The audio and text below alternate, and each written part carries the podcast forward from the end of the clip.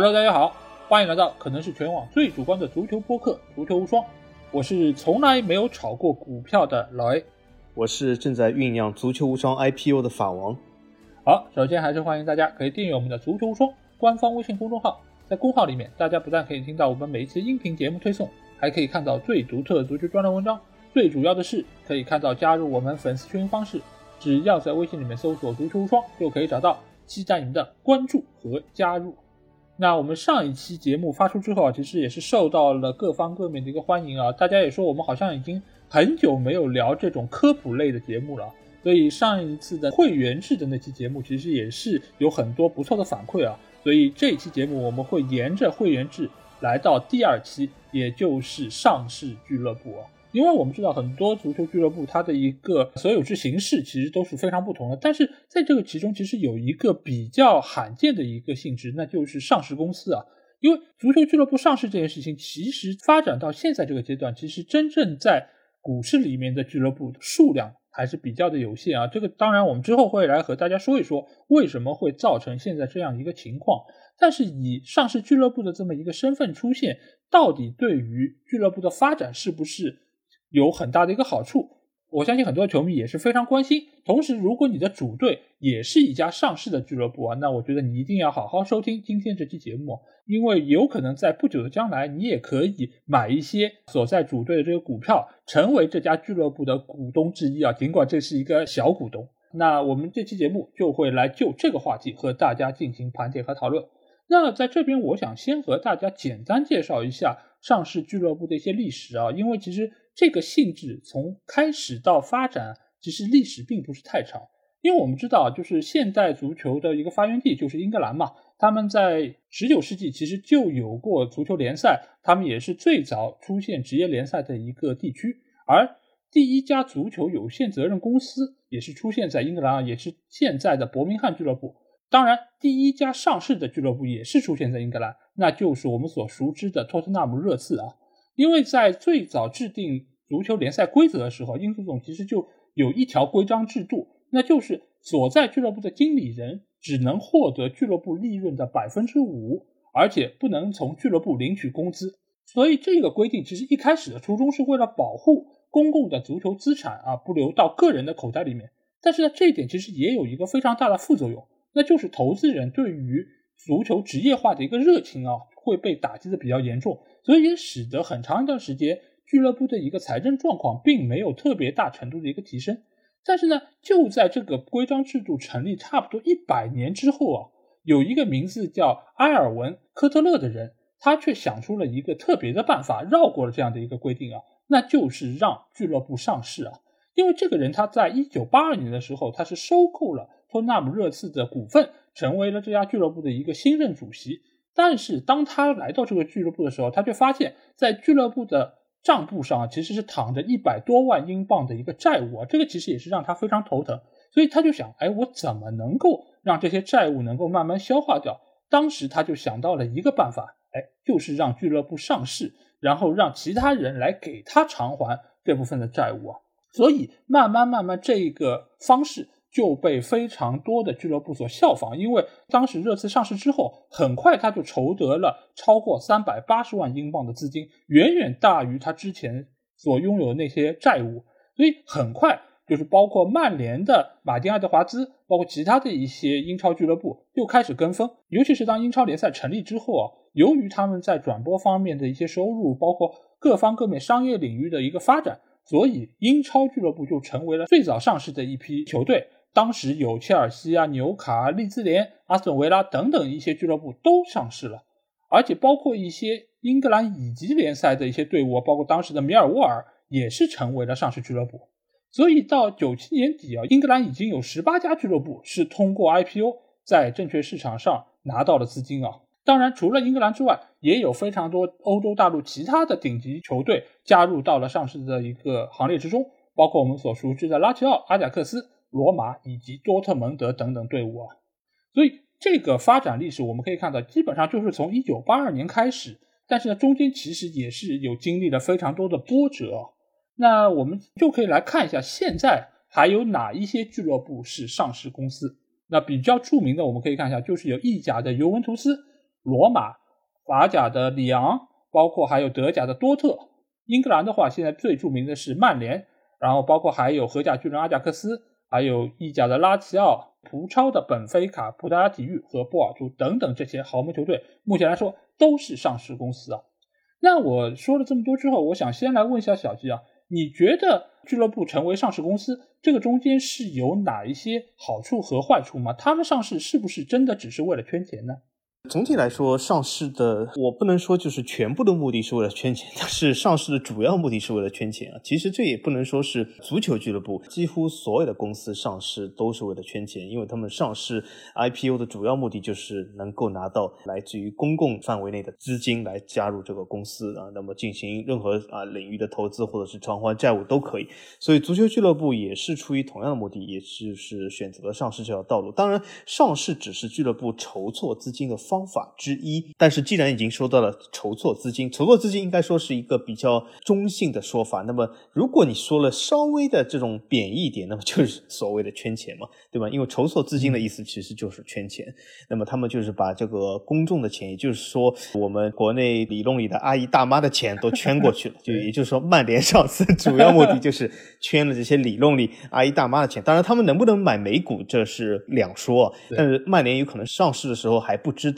就是在中国的广场舞大妈或许买不了美股，但是呢，他们上市的目的呢，总是因为想圈钱。那么，如果说上市的好处和坏处，那其实有很多，好处也有很多，坏处也有很多，这是一个全方位的考量。而且从另外一个角度来说呢，这个好处和坏处是随这个俱乐部的变化而变化。也就是说，这个好处不是说恒定的，就是说啊，这是对所有俱乐部都好；这些坏处就对所有俱乐部都坏。那么，这其实也要看，就是它所上市的这个证券的市场，或者是它所在国家，或者是各种各样的东西。那么，如果我说的笼统一点，上市的最大的好处，那很明显就是能够圈到钱了，就是从某种意义上来说，可以有一笔资金啊注入你的俱乐部。但是呢，上市的坏处就是说，这笔资金或者是这个你的俱乐部的估值呢，也就是说随着市场的波动而波动，也就是这个俱乐部呢，有的时候受到市场的这个影响会大一点。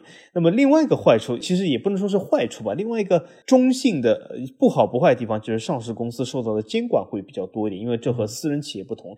因为一家私人企业来说。你可以亏损，亏损多少都是随便你，只要你老板愿意垫付嘛，只要有债主仍然是愿意把这个钱借给你，那么也就私人企业来说没有这么多的监管。但是，一家上市公司，因为它是要圈这个公共领域的钱，那么所以说对它的监管会多一点。那么各个证交的市场或者是各个指数都会对你进行某种程度的监管。那么你所上市的国家也有该国对这个上市证券金融的各种领域的监管。那么最近发生一件比较大的事。就是尤文不是正在受到意大利这个金融部门的调查嘛？因为就是尤文是一家上市公司，对吗？如果是一家私人公司的话，或者是一个可以称为一个会计上的技巧，但是上市公司这么干的话，有可能就是触犯到了法律，成了一个金融的诈骗。那么尤文呢，现在涉嫌就这一点，因为尤文本身就是一家上市公司。但是我不能认为这是一件坏事，因为为什么？我认为任何一家公司，无论是私人也好啊，上市也好。他都具备这样做出这个正确账目，或者是把自己的正确的金融状况展现给公共领域或者私人投资人的义务。所以说啊，我觉得这也不是一种坏事吧，这应该是上市公司的一个额外的东西。那么还有一件事，那么上市公司由于你是公共领域上市，所以说你需要披露的各种各样的信息会多一点。就像不是以前一直懂球帝上有传闻说多特好像买谁必须要呃向股东汇报。但是这是误传啊，这是误传。这个呃，我给大家辟谣一下，就是并没有这样的事啊。多特是的确有向这个股东和这个金融机构披露信息的这个义务，但是这个披露信息的义务主要是集中在这个金融信息啊，并不是代表他到底是买了，比如说是维特塞尔还是塞特维尔这件事其实并不是那么重要。但是这个球员的具体金额什么是的确要报备的，但是并不说这个球员到底是谁，这其实从金融领域来说不太重要。就举个例子来说，作为一家上市公司，你到底买了一千吨煤矿还是？一千吨金矿，这个其实不是那么关键，但是你一千吨金矿或者煤矿所产生的这个金额是比这个本身这是某种矿来说更为重要一点。对，因为俱乐部要上市嘛，他做出这样一个决策，我觉得非常明显的一点就是他想要钱，这一点。其实我觉得也不必避讳啊，因为俱乐部你要运作下去，你肯定需要资金方面支持，肯定不是像我们陈主席说的那样是做慈善这个事业的。所以俱乐部要上市，它肯定为了圈钱，圈钱是它最主要的一个目的。当然，它上市也有其他各方各面一些好处，比如说是能够有更广泛的融资渠道，或者扩大企业的影响力，或者说是获得良好的征信信用等等这一些的一些好处。但是它既然是为了圈钱，所以它在一定程度上肯定是为了要让企业的一个利益得到最大化而做出努力。而且作为足球俱乐部来说，它上市其实又不同于其他的一些上市公司，因为其他上市公司，如果你的业绩比较良好，你还涉及到分红或者说其他一些方面，当然也有非常多的俱乐部会分红，但是你会发现一点，就是能够分红的俱乐部还是比较少的。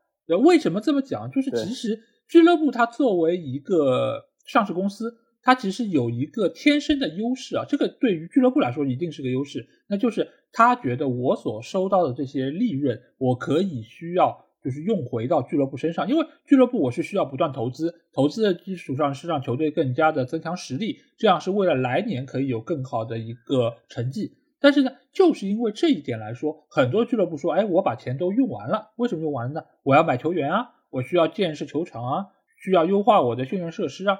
所以你会发现，真正会赚钱的俱乐部啊，其实为数真的是相当之少。所以久而久之之后，你会发现很多俱乐部的一条路就会走成什么呀？就是一开始 IPO 募集大量资金，之后呢年报亏损，或者说是只有少量的盈余，再到最后呢就是没有股东分红。没有股东分红的一个最直接的结果就是股价开始波动，然后下跌，再到后面就是新老板全面收购或者转为内部持有。最终达到退市的一个结果，所以很多俱乐部，尤其是最最辉煌的英超联赛，你会发现到后来有非常多的俱乐部都选择了退市，包括博尔顿、桑德兰、热刺、切尔西这些我们耳熟能详的俱乐部，之前也是上市的时候最积极主动的一批人，到后来他们也是退市里面最为积极主动的，包括曼联其实也是从伦敦退市之后才去到了美国上市。如果不是因为他们有美资的一个背景，我相信他们也有可能未必会选择上市这条路啊。最后就是这些上市的球队，很多的球迷为球队的这个情怀买了单，因为他们觉得我要持有这个俱乐部的股份，我是这个俱乐部的主人。但是你会发现到最后，他们没有办法能够从俱乐部拿到任何的收益啊。这些股票说难听一点，就成为了一张废纸。成为了他们证明自己是非常支持这个球队的一张废纸，所以很多球迷到后面他也就不会再去买这个俱乐部的股票了。这也是造成了现在为什么俱乐部上市的球队会如此之少。而且另外一个点我们会发现，就是他们的盈利状况好像真的都是比较糟糕，是不是小吉？是的，是的，应该说是上市以来，就是现在还残存的上市俱乐部和他们上市的时候能够取得盈利的，其实是少之又少，大部分且其中有相当一大部分都是产生了巨大的亏损。所以说，如果是从一个纯金融的投资角度来说，投资一家俱乐部是一件十分失败的，也是一个十分不明智的决定嘛。如果你是一个金融炒家的话，啊。但是呢，说到这里，我们就是可以说一下这些主要俱乐部他们的一些金融市场的表现，呃，然后呢，我们可以说一下为什么他们表现如此之差啊。但是有些，比如说刚才老 A 也说，有些金融寡头啊，或者是什么基金啊，仍然会去收购他们。这里面的原因是什么？这里面原因其实就是牵涉到有一个概念，就是说他们所谓的市值和他们的估值，有的时候市值和估值是两码事。嗯。这里我简单说一下，就是说市值很简单吧，市值就是你在这个市场中的股票乘以你每股的价格，就是产生你的市值，这是一个非常简单的呃一个值啊市值。很多人讲这就是你现在这个俱乐部到底值多少钱，但是呢，在一个金融机构做估值的时候呢，它往往市值是参考标准之一，并不是完全参考标准。因为为什么呢？还有一个就是它会做出一个总的资产值啊，那为什么呢？因为有些俱乐部它的市值其实是会是小于它的。资产值，或者说它的资产值是小于它的市值，所以说这是就看它这个总体来说它的金融操作。那我说起来这个所谓的资产值和市值的区别是什么？就市值就刚刚我讲，就是股价乘以股票的数量就是市值。那么资产值是什么？就是一家俱乐部，比如说你拥有一个球场，你拥有一个训练中心，你拥有一些球员，那么这些人啊，这些球员、这些训练中心、这些球场，无论是固定资产还是不固定资产，他们。总体相加是会产生一些啊所谓的总的资产价值。这个资产价值可以细分小到什么？就是你的俱乐部啊总部里面有多少台电脑都可以算入这个总资产值，只是它年年和球员一样会产生一个所谓的这个折旧率。但是它会把所有东西算进你的资产值，但有的时候呢，你的资产值是会超过你的市值的啊，有的时候你的市值呢会超过你的资产值。金融里面有的时候还会讲，就是说当你市值超过资产值的时候，有的人啊就会不是经常会说一句啊，你的这个俱乐部的价格被高估了啊，有的人说你的俱乐部价格被低估了，对吗？当然不只是俱乐部，一般说公司是这样会比较多，对吧？所谓的低估了公司或者高估了公司，就是啊，所谓你的市值和这个资产值产生了一个差距。当然了，这个世界上。几乎没有一家公司市值是完全等于资产值，对吗？或多或少总有一些高低的差别，所以这也是很正常。那么我们就看一下，刚才老 A 讲了，基本讲了十家俱乐部啊。从这个角度来把它分成几个板块啊，就是说这十家俱乐部，刚才我们讲就有德甲的多特，还讲到了意甲的尤文拉齐奥，英超的曼联，法甲的里昂，呃，荷甲的阿贾克斯，还有就是苏超的凯尔特人，然后还有就是葡超的那三个兄弟。啊，这些俱乐部就是说我们现在拎出来的十家上市俱乐部，应该说整体来说，欧洲足球上市俱乐部全部的上市俱乐部只比这十家稍微多一个，总共只有十几个。另外一些上市比较小，比如说葡超、布拉加那些那些上市公司比较小，它的金额非常少，我们就不多说。今天我们就说这十家最大的上市俱乐部，这里面我可以告诉大家一下，我刚才报的这么多，我们如果来做一个比较啊，就是。当他们 IPO 上市的时候啊，你每一家俱乐部都有一个上市的价格。比如说，我今天啊，我们做了一个公司足球无双，我们今天 IPO 了，我们上市了。我们把这个股票卖入市场的时候，总有一个起始的价格。比如说，我们呃，哎，老爷，我们足球无双 IPO 放纳斯达克，你准备放多少价值啊？每股多少钱？那我觉得不能比曼联低吧？曼联当时我记得是十十四块多，对吗？我们就定个十六十六块，差不多。对，当当然这个东西呢，就是说我给大家介绍一下，就是你在做 IPO 的时候，往往需要一个投行来替你做 IPO，这是什么意思呢？就是说，如果我们真的足球无双要上市啊，就不是由老 A 说我说十六块就十六块，就啊没有这么随意啊。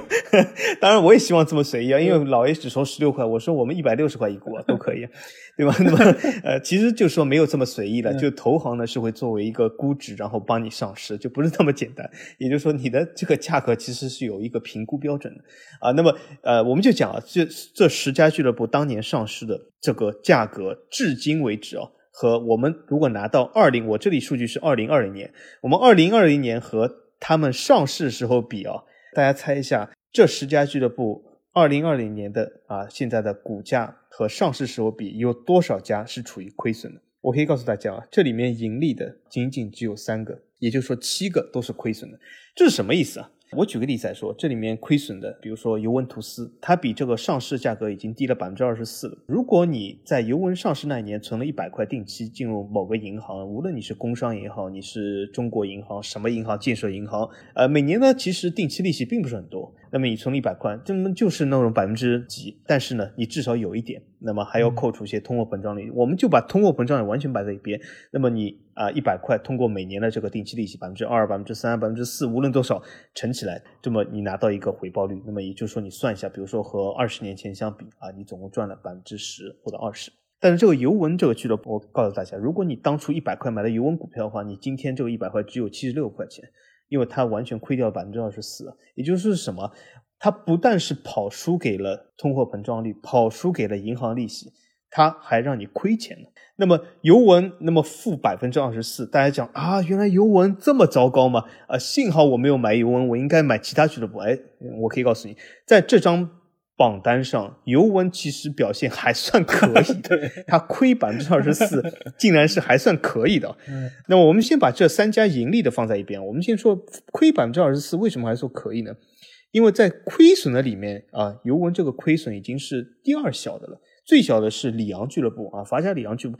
大家其实都知道，里昂其实经营一直是不错，奥拉斯这个人也是一个经营鬼才啊。嗯。但是就算是奥拉斯，就算是里昂俱乐部，和他上市时候相比，都亏了百分之八啊。也就是说，其实你也是跑输给了通货膨胀率，跑输给了银行利息。也就是说，你当初其实投资的里昂股票也是血本无归啊。但是尤文亏百分之二十四，和里昂亏百分之八。已经算是不错了，那为什么呢？因为有一些其他俱乐部啊，比如说我们一直讲的这个德甲的多特蒙德，我们上期不是讲了上市呃俱乐部和会员制的结合体嘛？多特蒙德其实在很多时候都是蛮创新的。那多特蒙德这家俱乐部和上市时候相比，亏了百分之四十五，这是一大笔钱。那么我们在讲凯尔特人亏了百分之四十三，那个波尔图啊更厉害了，亏了百分之七十六。但是我可以告诉你，和另外两家相比，这些都是小巫见大巫。那另外两家是哪家呢？葡萄牙体育，它以前在我们小时候叫里斯本竞技啊。我们知道它上市的时候是叫里斯本竞技，还是叫葡萄牙体育啊？但是它亏了百分之八十。但你说啊，葡萄牙体育原来是最糟的上市俱乐部，还真不是。啊，这里有家俱乐部是非常有名啊，拉齐奥队啊。这拉齐奥队真的是，哎呀，这个支俱乐部啊，曾经是法王这个枕边的这个情人啊，就是特别喜欢拉齐奥俱乐部。现在总市值，大家猜猜看，这家俱乐部总市值多少钱？我记得沙特这个 P R F 老兄他买了纽卡是多少钱？三亿、四亿对吧？三亿，是三四亿的啊，三亿。拉齐奥，如果你把这个拉齐奥所有的股票，当然不，别人卖不卖是另外一回事啊。如果我假定所有人都卖。你把拉齐奥所有股票收进来，它总共总市值只有九千三百万，这真的是少的可怜哦。九千三百万，也就一亿都不到。他这家俱乐部自他上市到现在已经亏了百分之九十九了。这个俱乐部真的是，如果你当时买了这个拉齐奥股票的话，哎呀，真的，呃，还真不如买我们足球无双的 IPO 算了啊！真的，我敢保证，我们绝对不亏百分之九十九。哎呦，这个拉齐奥这个太厉害了，这个。真的是亏了血本无归啊！当时不过，现在这些股东应该点庆幸啊？为什么？因为拉齐尔当时差点破产啊，被洛蒂托当时就是在破产前夕说过，如果他破产的话，那你手中股票不值一毛钱啊。那么现在你这个手中股票还值一点点钱，虽然亏了百分之九十九啊。所以说这些俱乐部呢，应该说表现都是相当的糟糕。如果你买了这些俱乐部股票，很多人讲这个中国 A 股上好像买了这个股票是亏的特别厉害，怎么怎么样？但是我相信大部分人买的股票还不至于亏百分之九十九啊。嗯，呃，那么这些俱乐部真的是让啊很多人血本无归啊，有可能让很多无数的家庭探讨为什么你当初要买一个足球的股票。但是呢，在这个十个里面呢，有三个它是稍微有点盈利的，其中有一个就是老 A 最喜欢的曼联。但是曼联呢，我仍然要把它放为一个不能表扬的这个范畴。为什么？曼联因为从它上市到现在，总共盈利多少？只只赢了百分之五，也就是说，你其实刚刚都不能说刚刚，因为它上市不止一年。对，也就是你连银行利息都没有跑赢。老 A 如果把他的一百块钱放在工商银行里，他拿到的会比买了曼联股票拿到的更多。但是老 A 还是至少有一点值得庆幸，虽然他从来不买股票，他如果买的话，那至少就还没亏掉，还没有把本金亏出来。对啊，那还是可以的。那么还有一家也是葡超的本菲卡，本菲卡呢，它比上市时候高了百分之七，其实它也上市好多年了，所以说其实也输给了通货膨胀率，也输给了银行利息。那么所有的上市俱乐部里面，全欧洲只有一家俱乐部。勉勉强强跑赢了银行利息和通货膨胀率，这家俱乐部就是阿贾克斯。阿贾克斯，你看它现在市值，它的市值是拉齐奥的两点八倍。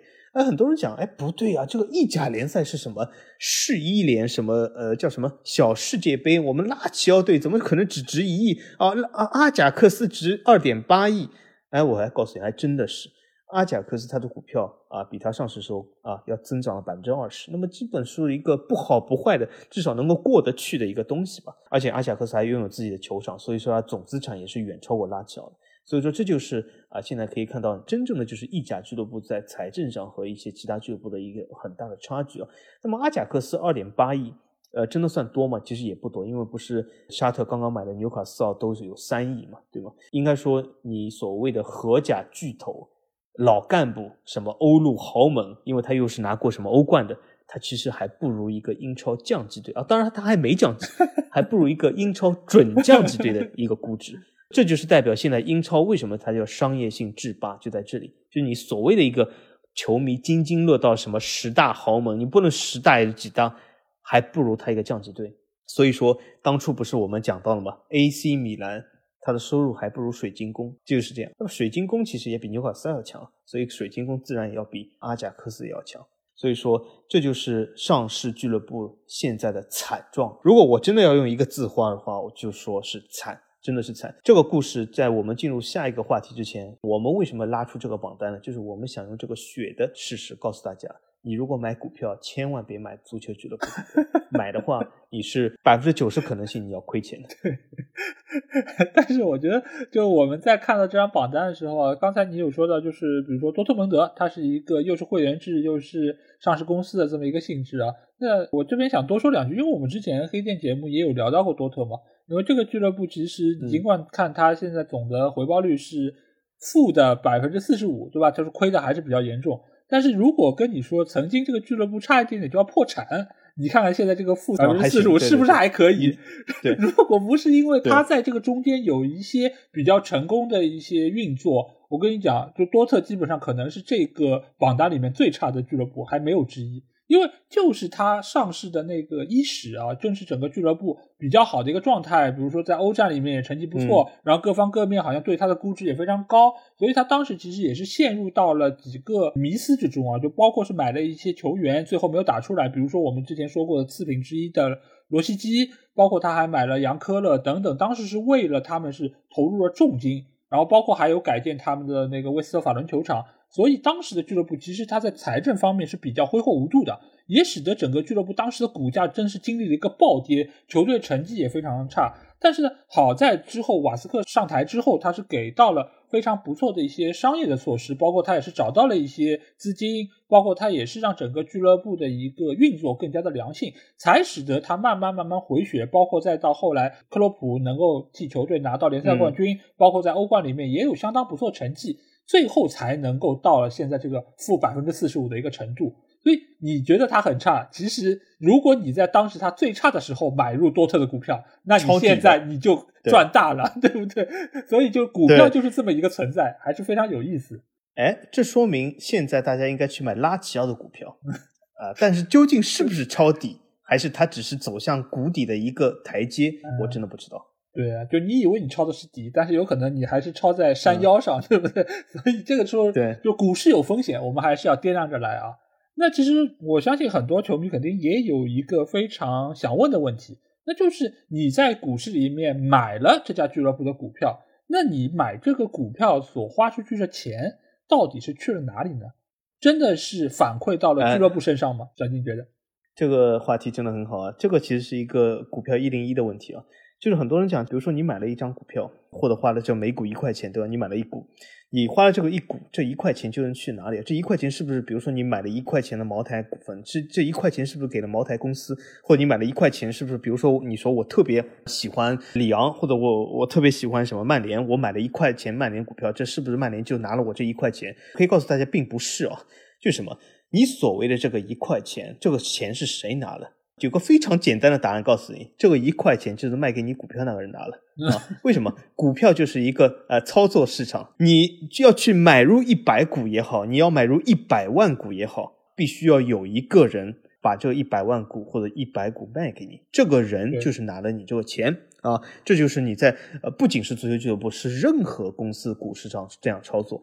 那么你说，那我这个钱怎么才能给俱乐部呢？啊，也可以，就比如说俱乐部在第一次发行股票的时候，原始你这个钱就是原始股，你就给了俱乐部，这就叫所谓的 IPO 上市，对吗？这个时候你就把这个钱给了俱乐部，这个就是一个重大区别。然后比如说俱乐部以后说我要增发多少股票，那这个钱也是给了俱乐部。但是你平时到股市上去买。啊，你去下载任何的软件，比如说你在国际上现在比较流行，比如说 Plus 发行者这种国际上比较流行的这种股票炒股软件，你都是在二级市场买卖，就什么意思呢？就你不是问这个发行方买，因为为什么它没有发行啊，对吗？它已经呃发行上市了，它没有再发行。你都是从二级市场，从已有人的啊这个地方买来这个股票，那么你的钱去了哪里？就去了已有人这里。这里我举一个大家应该说，就如果大家觉得这里还是有一些比较晦涩、比较难懂的话，那么我给大家一个例子，就比如说很多人以前告诉我，他说啊，他说我买辆车，哎，我是一个 Beamer，比如说我啊，我终于买辆车，我买辆二手的宝马，你看我就是真正的成为了宝马的客户，哎，我说还真不是，为什么？因为你买了一辆二手的宝马。你这个钱其实宝马公司一毛钱都没拿到。嗯，那么那很多人讲不对啊，我是宝马客户，你看我买这辆车虽然是二手，但我也是买辆宝马。不对，你这个钱是谁拿到了？就卖给你 宝马这个人拿到了，对对吗？就这么简单，他不会把这个钱里面的一毛钱分给宝马公司，所以说你从理论上讲，并不是一个宝马公司的用户啊或者客户。你因为和宝马公司之间没有任何的这个金融转账的关系，那么这就是和股票一样的。你现在去纽约证交所，你委托你的这个股票经纪人，或者你通过一个 A P P，现在比较流行。现在其实这样的 A P P 好多啊，比如说 eToro 什么 Plus Five Hundred 这些，你看摩纳哥这个胸前的赞助广告商，亚特兰大的胸前赞助广告商，马竞的胸前广告商，都是在线的股票 A P P。你可以买美股，你可以买瑞典股份，你可以买瑞士股份，都可以通过这些 A P P。但是你这个钱啊，去到了这个，比如说老 A 手中有一股曼联股票，你在市场中要买一股曼联，老 A 看到哎有人要，我就抛一股出来，你这个钱就完全去给了老 A，并不是给曼联啊，是这样。所以说这就是很多人讲，我是不是买了一股曼联，我就可以支持曼联俱乐部？其实不是这样，因为你这钱没有到曼联这里。哎，但是呢，如果从间接的角度上来说，你也有可能支持了曼联，那为什么呢？这就是。如果你买了越多，你其实在变相的拉高这个股价。那么你拉高了这个股价，这个股票的一个大的持有者，它的市值，它的所谓的资产值其实就增高了。也就是说，你也可以说你在变相的帮助曼联。当然，你买一股有可能买的不够多，就是它的股市或者并不会上涨。但是如果你买的足够多的话，你拉动了股市，其实也或许可以让你的足球俱乐部受益啊。因为他觉得股价越来越高，他甚至还可以决定增发股票啊，都有可能啊。但是你如果买了那直接的一股，那钱是去不到俱乐部的。不过这个事情，如果你想的极端一点啊，就是你这一股如果是从格雷泽的手上买的，那你不但没有支持到俱乐部，你还是给格雷泽吸血提供了资金啊，就是给对方就是递刀子 了。所以我觉得这个不但可能没有支持到俱乐部，反而是一件伤害俱乐部的事情啊。不过说回这个事情，我觉得你在当时买了股票，你从内心上你肯定是觉得支持了俱乐部，某种程度上你也是增加了这个股票的一个活跃程度，包括你也在中间有推高的股价，这个对于俱乐部的一个资产或者说。其他机构对于这家俱乐部的一个评估来说，我觉得还是有间接好处的，这点我觉得还是要认清一点。但是你说真的给到俱乐部买人或者什么有各方面支持，我觉得那还是要就是更理解一点，就是金融方面的一些知识吧。那其实我们在聊到了上市的俱乐部的这件事情啊，因为我们说好这个节目会做三集嘛，除了上一期的会员制，这一期的上市公司之外，下一期我们也会说一说股份制。那为什么我们在纵观这些足球俱乐部啊，就是好像这三类的一个体制里面，好像上市公司是最少的？小吉，为什么呢？你觉得？我觉得首先是有个客观原因啊，就是能够上市俱乐部是十分少。这个刚才我们也分析过，就是你要上市的话，是有投行给你做一个分析，为你做出这个所谓的 IPO。IPO 其实是有点像一个计划书一样，就是你用这个计划去把你上市的这个计划放到市场中，让别人去买。当然了。这里大家要知道一点啊，就是你如果说我上市，我现在，比如说我举个例子啊，我每股十块钱，我发行一万股，我上市了，但是从来没有人说过 你这个一万股就是大家就抢着买，没有这样的事。很多情况下，我我举个例子来说，因为我平时玩车比较多，最近有一个上市的这个车其实是蛮失败，比如说阿斯顿马丁，阿斯顿马丁在 IPO 上市的时候，它的股价一下子就跌掉了。这里面就什么意思？就是说，你说我十六块，对吧？投行说啊，我跟你老 A，我分析一下，足球无双现在十六块一股，发行一万股，但是没想到放入市场以后，十六块一股没人买，那这怎么办呢？那只能不停的降价。啊，最后比如说十六块一股变成一块六毛钱一股，终于卖出一万股，那么你的股票就是 完全有个大跳水。那么为什么会产生这样情况呢？就是说所谓的就是投行帮你做，当然一般不会有这么夸张啊。但是我这举个极端的例子就是这样，就是告诉大家，就投行帮你做，这总是总是这些估值啊，这都是一厢情愿，没有经过市场的检验的。那么就算是这样的情况下，其实都非常少，因为很多投行在看了俱乐部的财政报告以后。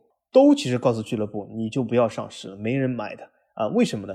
因为所谓你这个上市是一个计划书，刚才我说，你把这个计划书放到市场上，跟大家说，看你投资我这里可以怎么怎么样啊？我现在每股一块钱，每股十六块钱，但是很多人一看你这个俱乐部的这么惨的财政报表，一看，比如说，呃，现在我举个例子啊，如果说这个国米和米兰要上市的话，别人一看，哇塞，你这个连续十年每年亏一亿，你让我你说投资有美好前景，我不信啊。那我买了肯定是血本无归啊。而且你说，你看你隔壁的拉齐奥，你隔壁的罗马，对吗？罗马亏了百分之八十五，拉齐奥亏了百分之九十九，你看你这个说服性在哪里？所以说这个时候投行都会告诉，比如说米兰啊，你还是别上市了。你上市都没人买，让你这个价格会导致一个什么？你上市没人买，然后别人被人别人抄了底。比如说你这个米兰俱乐部本来说啊，我估值贝鲁斯科尼卖给李哥要什么好几亿，但结果上市一毛钱一股都没人买，结果别人有人什么一千万就抄了你的底，那怎么办？这是有风险。所以说很多情况下俱乐部都没有办法，现实情况就是他们都没有办法上市。那么他们如果没有办法上市的话，那么他们还要强行上市，还要强行找投行，这就是没有办法操作了。所以说很多情况下，这主要是他们没有办法。那么另外一个角度来说呢，为什么上市这个制度是最少的呢？也就是因为说句实话啊，最近为什么会有欧超的话题？最近为什么会有这么多啊所谓的疫情对足球影响？说句实话，足球真的是一门非常不好赚钱的生意，真的是。如果从纯生意的角度来讲啊。说句实话，足球这门生意蛮糟的，嗯啊是蛮糟的。那么你如果去上市股市的话，当然你很多情况下你可以讲情怀，别人讲不对啊，我我这个球队夺过几次欧冠，夺过呃什么两次三次欧冠，我是老干部，我厉害什么。但是很多情况下放到股市上，那些广场舞大妈的时候，他根本不管你拿几次欧冠，他广场舞大妈就看我到底能赚多少钱，等下去菜场买菜可以买多一点菜，对吗？他根本不管你夺几次欧冠。啊，所以说有的时候资本的市场，呃，你可以说是可以去圈钱啊，圈大妈的钱，但有的时候大妈非常冷酷无情的。我可以告诉你，大妈有的时候真的不跟你讲情怀。很多人讲法王，你看你怎么不讲情怀，不讲老干部球队，不讲什么足球？其实我告诉你，大妈比我更不讲情怀啊，真的。所以说这个俱乐部，它真的是一门很糟的生意。这门生意差到就什么？能够赢，就像老 A 刚才说，能够盈利的俱乐部真的是凤毛麟角。现在能够盈利俱乐部就是那些啊，刚才我们讲五十加一的俱乐部和少数量的一些法甲这种小联赛俱乐部，他们通过买卖球员，但是盈利也是十分微薄的，就没有俱乐部是靠这个足球赚的盆满钵满的，没有这样的人的。所以说，如果你要上市的话是非常困难。就像曼联啊，是吸金能力最强的。这个俱乐部，但真的刚才我们讲总共之比，它是上市时候拿了百分之五，真的是很少。这百分之五这个回报率在股市上啊，纵观整个股市来看啊，呃是蛮糟的。就像大家都讲，最近特斯拉股票涨了百分之几百、百分之五百什么，但是你拿百分之五拿出来，真的是呃算是非常糟的。我觉得俱乐部这个上市制度是最小的，是主要是有这个客观原因，就是目前来说，足球经济真的不是一门好经济。但是我这里要澄清一点啊。我不是说足球就是一项不好的运动，我只是说足球这个运动成为一门经济、成为一门生意的话是挺糟。但是足球是一个充满这个魅力的运动。但是我我相信很多充满魅力的运动，你并不一定要把它运作成一门生意。就像我们上集所说的，对吗？有的时候你可以用会员制，你可以用什么什么来规避它成为纯商业化啊。如果你没有这个商业能力的话。对，因为上市公司的话，它其实有非常多限制。一方面，不但是你上市之后，你有非常多的监管，你有各方面财务方面的一些监督。但是你在上市伊始，你在想要做 IPO 的时候，其实你就有非常多的一些 paperwork 的事情要做，包括你要提供非常多证明。这个其实对于很多中小俱乐部来说，是一个无法承受或者说是很难面对的一个情况，因为你需要向各个你上市所在地的这个股票市场，你需要让他们证明你有不错的一个盈利能力，包括你有其他的一些盈利手段，包括就是我们最知道的曼联，它上市之路。就是从伦敦退市之后，它其实，在很多的股票市场，它都想要上市过。曾经是问过新加坡的股市，也问过香港股市，但是最后都是因为各种各样的原因没有成型，他才去到了纽约，他才去到了美国上市。这个其实也是因为各方各面的监管不同。因为如果他当时在亚洲上市的话，由于亚洲是有非常多的曼联的球迷。所以，其实它如果能够在香港上市，我相信它的一个估值，或者说在各方各面的一个交易，可能会比在美股上市更好。但是呢，由于各方的一些条件不成熟，所以它也没有办法成型。更不要说对于很多中小俱乐部来说，我觉得他们是很难能够成为上市公司的。那另外一方面来说，其实我们在最近的一期英超无双节目中，我们一个嘉宾 Terry 他也有说到过，就是足球它作为一门生意来说，它是非常非常不划算的一个生意。为什么呢？就是除了刚才小吉有说到的一点之外，另外就是足球这个生意啊，它有出现了非常多意外的情况。就是比如说你买曼联也好，你买阿森纳也好，你是有可能降级的，尽管降级的概率很低，甚至于可能你可以忽略不计。但是只要这个可能性存在，或者说你存在没有办法进欧冠的这个情况，那你这个投资就有可能出现赔本的一个情况。而你如果是投资，比如说美国的运动。那它是没有降级制度的，那你可以说我投进去钱，我就能够看到效果。而足球这个运动最有意思的点，就是我们为什么会喜欢足球这个运动，就是它有相当大程度的不可确定性。但是这一点，你作为投资来说，却是投资人非常想要规避的一点，因为他是希望自己的钱投进去，可以安安稳稳的钱生钱，不断的增长。但是如果你跟他说，你投一千万进来，不知道能够有多少钱，可能两千万，可能五百万，可能一百万。就像很多俱乐部，你买了球星，你买了人投下去，给了高工资，球队成绩不升反降，对吧？对，某俱乐部就是这样的嘛。然后那个七号进来之后，你看这成绩差的第七名，对吧？就你太多的不确定性了，那你你让这个投资人怎么办呢？所以很多的俱乐部他就没有办法能够选择上市这条路，所以他可能宁愿找一个土豪老板，那你来投钱吧，那亏了就你自己担着，对吧？那你也不要有任何的怨言。那当然，你赚了，你也是自己投资眼光好，所以呢，所有就是说这些原因的一个叠加，所以使得非常少的俱乐部他会选择上市，而且你会发现上市的这些俱乐部，大多数、绝大多数都是各个联赛的豪门，它相对来说成绩还过得去，然后各方各面的一个资产也是比较雄厚，所以它才能够有底气说我去做个上市的俱乐部。那接下去我们要讨论一点就是。刚才我们也有说到嘛，就是很多上市的俱乐部，它的一个涨幅其实都是跌破了银行的利息或者说通胀。这个其实我们刚才也有简单的提到了，就是它的一个原因。那小吉在这里，你还有什么要补充的吗？我补充一点，就是刚才就老爷讲的这个所谓的这个不确定性，它为什么会跑输给这个银行利息或者通胀？因为银行利息相对来说还是比较稳定的。就像比如说，听众朋友们，你们在这个现实生活中去买了基金的话，对吧？的基金会让你选择你要高风险的、低风险的，或者呃，应该说没有没风险，那么就是高风险、低风险或者中风险，对吧？那么啊，你说啊，我要买个低风险，那么低风险要好，你看我们这个投资组合里面基本就是去买了一些定期存款或者买一些房产，对吧？那么这种这种情况下，你说啊，这是低风险。那么俱乐部呢？其实说句实话，既不属于高风险，不属于低风险，它属于真的是有风险但没收益啊。所以是呃，俱乐部作为一个基金经理来说，他很少去会去买俱乐部的股票，因为你买了有真的是血本无归啊。那么为什么有的时候，比如说你讲我有高风险，但是我的确有高利润，但俱乐部利润高嘛也没有。那么我这里补充一点，就是什么？他为什么都跑输？就是。这个不确定性，所谓的不确定，其实这个不确定性不仅仅是刚才老 A 讲了啊，我这个曼联、万斯纳明天降级了，他全部就亏本了。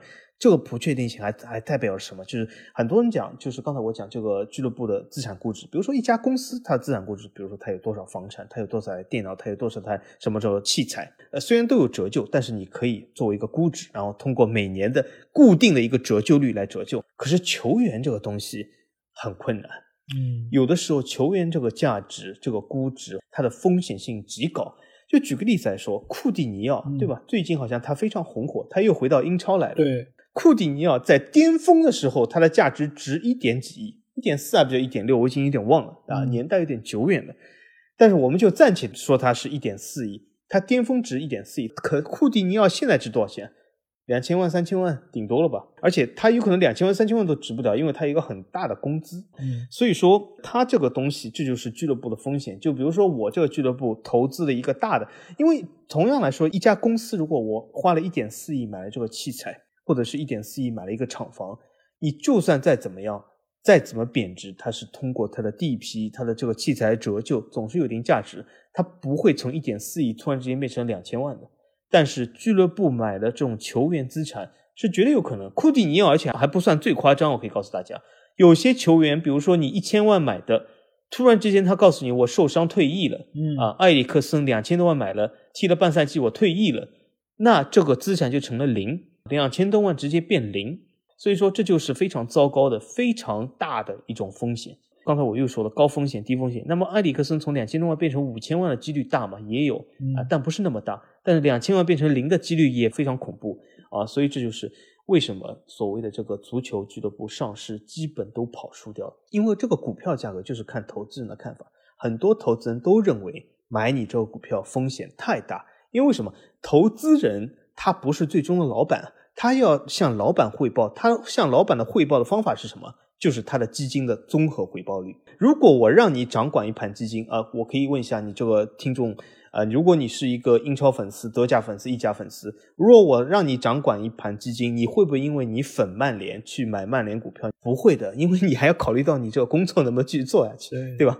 你如果都买了什么意甲的股票，你是意甲粉丝，所有的这个银行，我估计银行会开除你。真的，你你这盘基金，你把这种低风险基金操作成亏掉，真的是啊，银行会开除你啊。所以说，它不是投资人所青睐的这种东西。所以说，它的整体回报率是非常糟糕。那么，越少人投资，就陷入恶性循环嘛，就你的股票越来越低。对的，而且刚才我们也有说到过，就是很多的俱乐部，它即便是有盈利，它也会把很多资金重新投入到俱乐部之中，所以使得很多的。股东啊，他都没有办法能够收到分红啊，就拿到分红简直就跟过了年一样。那这样的一个股票，久而久之一定会有更少的人去买，更少人去过问，更少人去投入。所以这样的一个涨幅，一般来说都很难能够超过银行的利息和通胀。所以各方各面对足球俱乐部的一个不支持，我觉得也是很能够理解啊。那接下去我们就会来聊到一点，就是。上市的这些俱乐部啊，它有哪一些共同点呢？刚才我们有简单提到，就是这些俱乐部基本上都是属于各个联赛的豪门，那它比较有底气。那我们是不是能够得到一个简单的结论啊？那就是只要上市，那对于俱乐部的成绩就会有比较好的一个激励呢？小金，你觉得？我是这样觉得，总体来说，上市俱乐部和成绩并没有非常大的挂钩。比如说，我们可以看到成绩相当不错的阿贾克斯、本菲卡，但也可以看到成绩一般般的多特或者曼联，也可以看到呃成绩比较糟糕的一些球队，比如说罗马、拉齐奥这样的球队。所以说，我觉得和成绩呢，应该说挂钩不是那么大，因为成绩一般的、差的、好的，我都可以找到例子。但是，我觉得这里面有一些共同点是什么？就像刚才老爷说的一点，首先他们都是各自联赛中的强队啊，我只能说他们都是各自联。赛中的强队，他并不一定成绩好，但是无论怎么样，刚才我说这些球队，无论他们某个赛季成绩行不行。他们总体来说是一支不可忽视的力量，这点应该说毋庸置疑吧。就算你比如说这个联赛成绩再差，比如说我们讲拉齐奥，他至少在意甲中也算一支有点排场场面的球队吧，对吧？也不是那么糟，并不是萨勒尼塔纳这样的球队。从另外一个呃角度来说，他们为什么成为强队呢？所以说我说共同点的第二点就是这些俱乐部往往都具备相对来说比较大的球迷基础，啊，也就是说这些俱乐部他们想上市的时候，总是认为有一些球迷。会比较认同这个俱乐部，也就是说，他们会有可能在呃第一次原始股上市的时候会购买这些股票啊，作为对俱乐部的爱，所以说保证了一些基本盘。刚才就比如说我举的阿斯顿马丁的这个例子，就是你最坏的结果是什么？你新兴念上市，结果没人买，那这是比较糟糕的，这对你整个公司的打击也非常大。他们有一些基本盘，就他们的球迷的至少在当地来说，球迷的这个基数还是相对来说比较大的。那么第三个共同点呢，我就想说就是。这些俱乐部呢，往往都是相对来说还是在财政上、商业开发上，在各自联赛中算是比较好的。那么我们讲这个，主要是英超球队商业开发，应该说是领先于其他任何的联赛。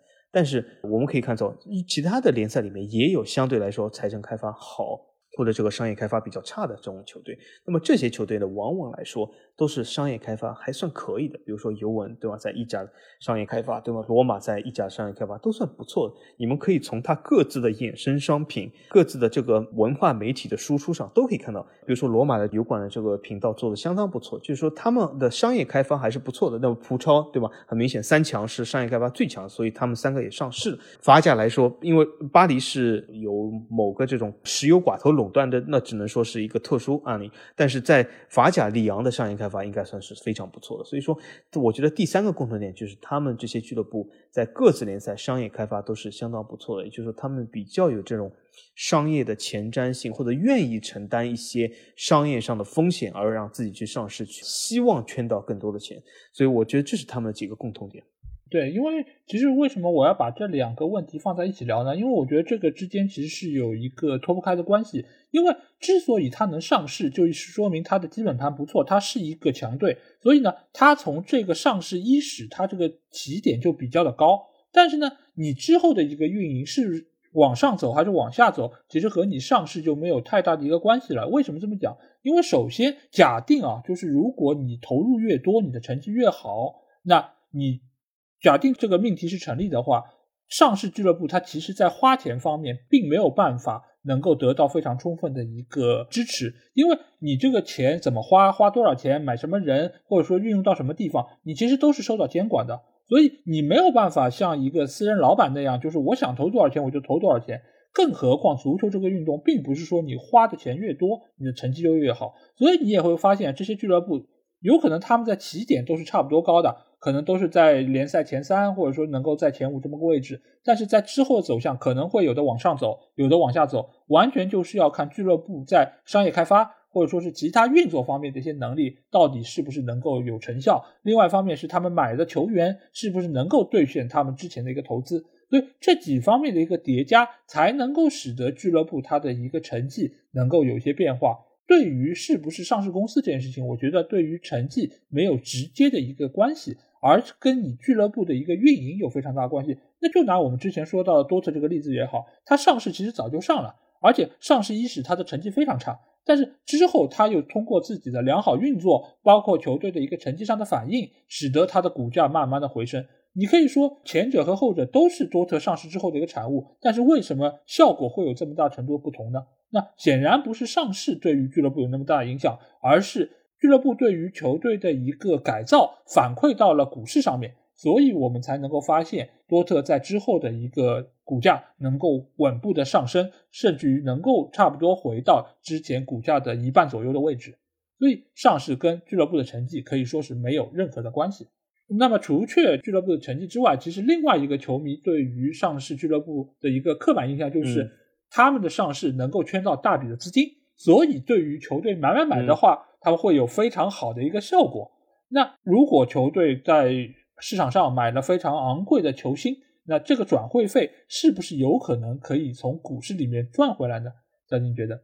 转会费我先放入第二段再说，因为为什么这转会费牵涉到就是所谓的买入这个球星对股价的影响。那么我先说这个老 A 第一个问题啊，就是说你上市以后是不是对买买买有帮助啊？那么从两个角度来说吧，第一个角度来说，如果你是原始股 IPO 上市的话，那的确对买买买是有帮助。为什么？你就是发了一笔横财嘛，对吧？你就是圈到钱了嘛，对吧？或多或少，比如说你这个上市拿到两亿，也不是赚到两亿，就有两亿的呃资金投入到你的俱乐部，那么这两亿很明显就是说你可以全部用来买球员，你也可以部分用来买球员，或者不用来买球员。那么聪明的一些俱乐部，比如说阿贾克斯这样的俱乐部，他吸收到了一些教训来说，他会比如说我上市 IPO 两亿，我不用来买球员。哎，阿贾克斯，比如说他用这个上市钱，比如说呃投资这个球场，那么这就是一个非常聪明选择，这导致它股价可以上升。因为因为什么？阿贾克斯无论这个球星到底是怎么样的贬值，刚才我说就是说对球队资产有一个很大影响，就是这个球星本身这个呃所谓的身价。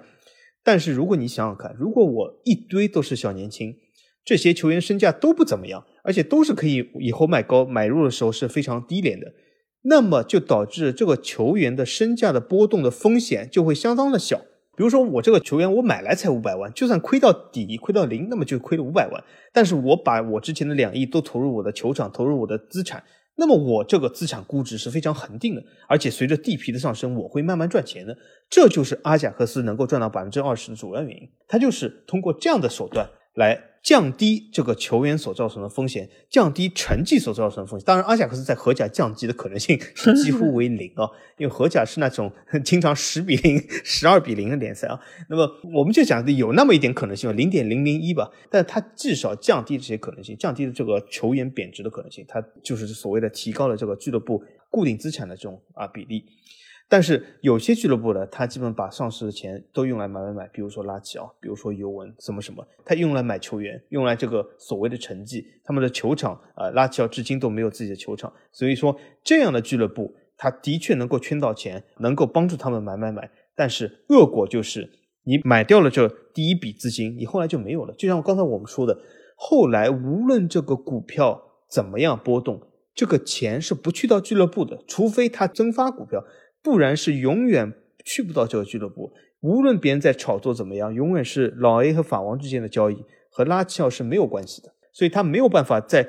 不停的去买买买，无论他的股市最后再怎么样操作，所以这是一次过的交易。那么从这个方面来讲，就是说这些俱乐部它没有一些所谓的买买买的可持续性发展，而且你因为通过这个上市，你把这个钱都随便花、乱花花掉了，导致了你这个俱乐部这个价格相当的低，还会导致有些人恶意收购。比如说拉齐奥现在亏了百分之九十九，它值九千多万。它或许过了三年以后亏了更多，只值比如说九百块钱。那么我法王都可以高调宣布，哎，我收购拉齐奥俱乐部花九百块钱。当然了，我不会干这个事，为什么？不是说我没有九百块钱。是因为他有一大堆的债务，如果我收过九百块钱，那他一大堆好几亿的债务都放在我头上，我法王你马上就在群里看不到我，因为我马上成了老赖的，肯定要销声匿迹逃了，跑路了。所以说这种俱乐部是没人买的，放心。所以这里他无论贬到，就像我可以告诉大家还有一件事，波尔图俱乐部他也是一屁股债。啊，他这个俱乐部估值已经非常低了，但没有人买断它，为什么？因为你买断它，你他的一屁股债都转到你名下来了，啊，这是非常倒霉的一件事啊，所以说没有人去干这些事。那么在总体来说，回到这个话题，就是说它并不会给你一直可持续性的买买买。那么回到老 A 刚才第二个问题，就是说你这个转会费是不是从股市中赚回来？啊，这里我举一个非常时髦，在懂球帝啊、虎扑啊这种地方。非常为球迷所津津乐道的谣言吧，就说什么 C 罗的转会费从他的第一天股价已经赚回来了。某人的转会费从他的股价中已经赚回来，说什么 C 罗加盟尤文根本没有费用，还赚了钱，因为为什么？别说什么球衣买卖，我们球衣是另外一件事，球衣的时候我们可以让我们的这个同行王涛来说。但是所谓的这个呃 C 罗能不能从股市中赚回来啊？呃，我们这也可以说，C 罗曾经加盟了两个上市俱乐部，这还有点这个巧合，他不但是加盟了曼联，他还加盟了尤文。这两个上市俱乐部啊，都是其实相比 IPO 来说，尤其是我尤文都已经亏惨了。那么也就是说，C 罗的加盟并没有让这些所谓的这个股东赚到多少钱啊，尤其是这个刚开始原始股的所谓的股东啊。那么后来买入的钱呢，他也没有赚。为什么？很多人讲不对啊，我我那天记得 C 罗加盟尤文那天，他股市涨了多少多少，大家可以去看一下。所谓这些厕所报也好，什么懂球帝发的新闻也好，他们的股市所谓那天尤文加盟了。都是说在某个节点、某一个时刻它上涨了，而且上涨多少呢？都是非常可怜的，什么上涨了百分之一，上涨百分之二，上百分之三。哎，别人讲，哎，这很多了，对吧？你看曼联或者有些俱乐部连续二十年才涨了百分之七，但是它在那个节点是上涨百分之三，但是下午马上就跌回去了。所以说这个东西呢，你看股票，大家如果你你但凡啊炒过股票。你都知道股票对吗？不是看你上午多少钱，下午多少钱你就赚到。当然你抛掉就是另外一回事啊。但是有多少人上午看买入，下午抛掉了？而且我再讲一个更多的，就算你上午买入，下午抛掉了，这个钱是你炒股票的人赚到的呀。这个钱和尤文有什么关系啊？我们刚才都说了，如果我们买卖股票，比如说 C 罗啊加盟尤文，使尤文股票一下子涨了百分之十，老 A 有一股尤文，他本来一块钱买的，一一块一卖给了法王。这个时候，你这个懂球帝的这个所谓的球迷说：“你看，C 罗已经把转会费赚回来了。”没有啊，这个一块一是老 A 拿入了口袋，尤文一毛钱都没拿到。对，他怎么赚回来的？大家你可以告诉有理性人可以告诉我，尤文怎么赚回来？这一块一是进了老 A 的腰包，不是进了尤文的腰包。也就是说，尤文这个钱是硬掏掏出来的，但这股票是拿不到钱的。所以说，根本不存在所谓的球员。所以说，从两个方面来讲，一，它的股票上涨都是十分的短暂和随机性的，而且有可能没有 C 罗加盟那一天早上股票都有百分之一的波动，对吧？有和没有它都一样。第二点是，就算是 C 罗真的是他的股票啊交易增加了，上涨了百分之二、涨百分之三，但这个钱进不了尤文，进不了曼联的腰包，所以说没有这样所谓的什么我把转会费已经赚回来这一说。C 罗是转会费付了就是付了，没有赚回来。对这个，其实用知乎一个非常经典的回答就是先问是不是，再问有没有啊，对吧？因为这个事儿压根就不可能发生，所以就不要说能不能赚回来这件事儿。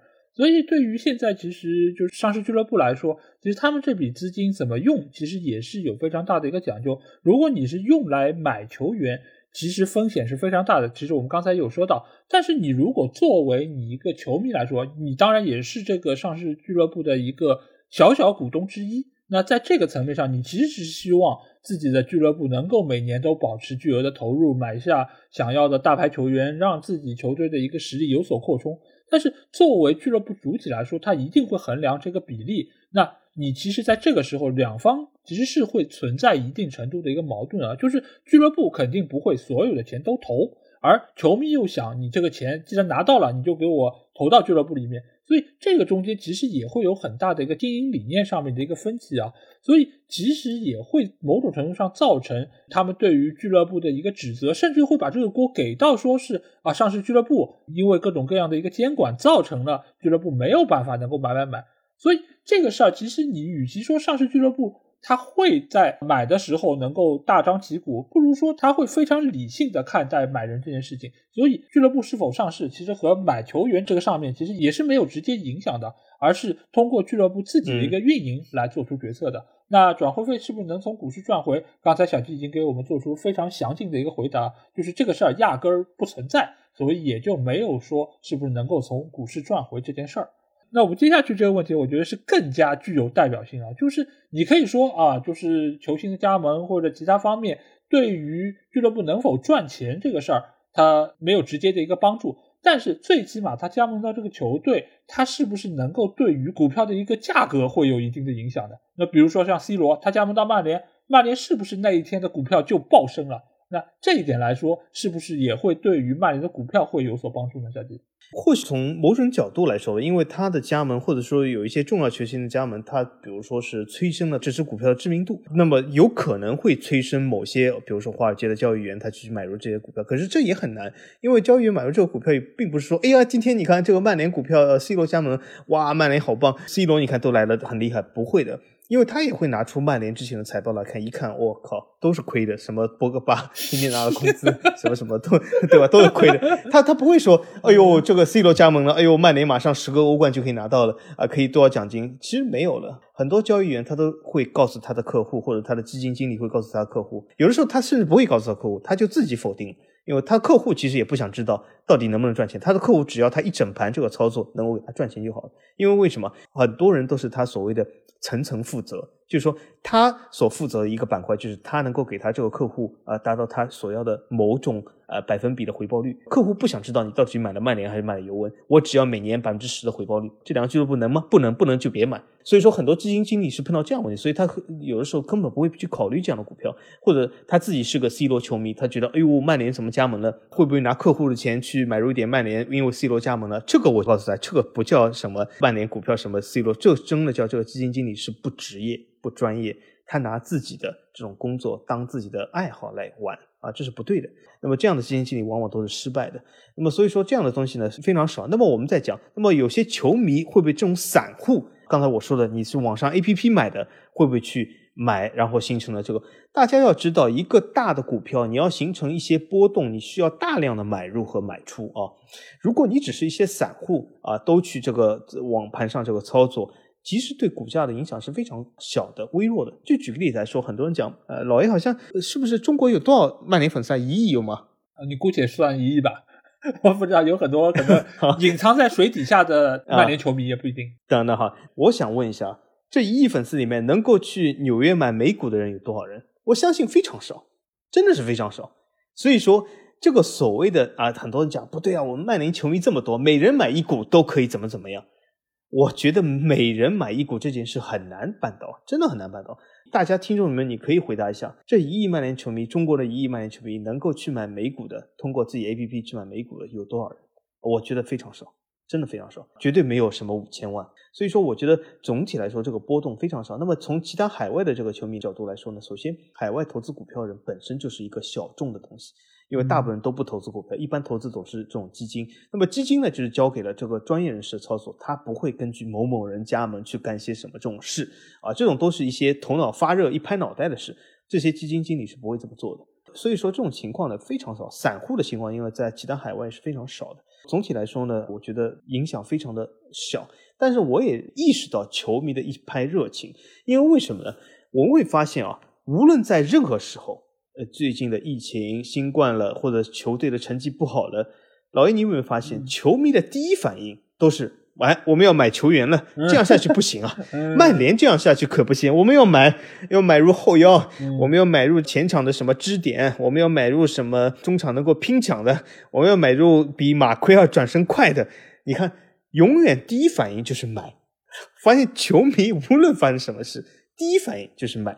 你信不信？就算曼联我拿到了今年的欧冠，拿到了今年的英超，拿到了今年足总杯，全部都拿不到，夏天球迷还会告诉你，你得买人。为什么？你不买人你就落后了，你还得买人，你阵容要更新。所以说我发现球迷真的是只有一招，永远是翻来覆去就是一招就买人。他们把任何的希望都往买人上去靠啊，这我觉得是没必要的啊。足球的形式非常多样，并不一定要都是要靠买人这件事达成啊。对，刚才小舅问到，就是到底有多少人会去买美股啊？那我觉得这个人数一定是少于付费看球的人数啊，所以我觉得不要说一亿了，可能连几十万都未必有。所以这个肯定是一个伪命题，但是对于 C 罗加盟曼联，对于曼联股市影响，因为这个对于炒股票的人来说，一定是属于一个重大利好啊。一旦对于俱乐部有利好消息，那你肯定会催生股价的一个上涨。但是你最终决定这个股票的价值大概是在多少钱，其实非常重要的一点还是在于俱乐部本身的一个成绩，包括它的一个运营状况。那 C 罗可能在加盟的那一晚，他的一个股票是有非常好的一个提升，而且他可能在加盟的第一场比赛打纽卡进了两个球，那这个股票可能又升了一升。但是回到最近一段时间，他可能状态不佳，然后接连不进球，而且可能有一些踢人的举动。那我相信这个对于买股票的人来说，又是属于一个重大的一个消极的消息。那这个时候股市一定又会有一些震荡，有一些回调。所以对于曼联这个股票来说，C 罗加盟只能说是一时一刻的一个刺激。但是对于整个股票的一个估价来说，它一定是要参考整个球队一个大盘。因为其实我们也可以看到，有非常多的一些俱乐部。他在之后上市的一个过程中，他可能整个俱乐部的运营状况非常的好，但是呢，在可能夏窗或者冬窗时候，他卖掉了一个主力核心球员，那这个时候他的一个股票肯定会有一定程度跳水。就比如说当年多特蒙德卖掉格策的时候，他的股票确实是在短期内有一个跳水，但是很快他的一个股价又被拉了起来，因为当时球队尽管是卖掉了核心球员，但是他的成绩没有太大的一个下滑。所以也使得整个球队仍然是处在一个稳步上升的过程中，而且为什么阿贾克斯他能够盈利百分之二十？非常重要的原因也是因为他尽管是卖掉了很多核心的球员，但是他没有影响他在荷甲的一个地位，他也没有影响他在荷甲一个统治级的一个表现，所以他仍然可以有非常好的一个在股市上的表现。所以各方各面来说，这种偶发事件它可能会短期对于股价有影响。但是你对于整个俱乐部的一个总体估值不会有太大的一个情况，而是要看长期来说球队是怎样的一个情况。那最后一个问题其实就来到了，我们也说到，就是上市俱乐部的数量其实是非常有限，而且也是主要集中在各个联赛的一些中上游球队啊。